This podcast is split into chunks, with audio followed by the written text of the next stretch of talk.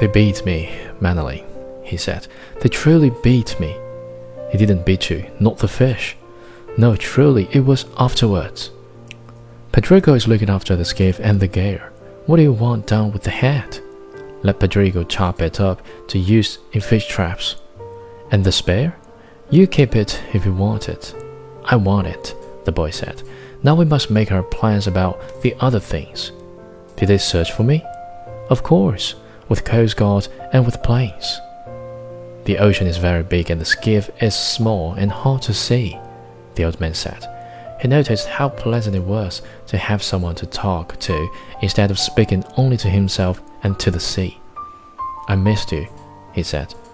What did you catch? One the first day, one the second, and two the third. Very good. Now we fish together again. No, I'm not lucky. I am not lucky anymore. The hell with luck, the boy said. I'll bring the luck with me. What will your family say? I do not care. I caught two yesterday, but we will fish together now, for I still have much to learn. We must get a good killing lance and always have it on board. You can make the blade from the spring leaf from an old Ford. We can grind it in Guanabacoa. It should be sharp and not tempered, so it will break. My knife broke. I get another knife and have the spring ground. How many days of heavy breezer have we? Maybe three, maybe more. I will have everything in order, the boy said. You get your hands well, old man.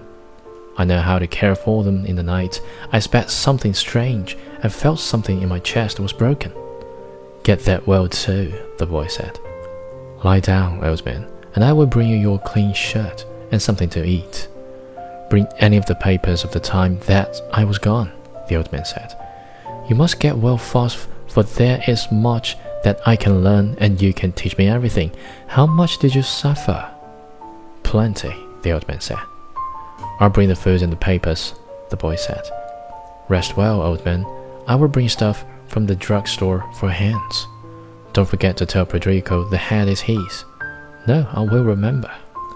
As the boy went out the door and down the worn coral rock road, he was crying again.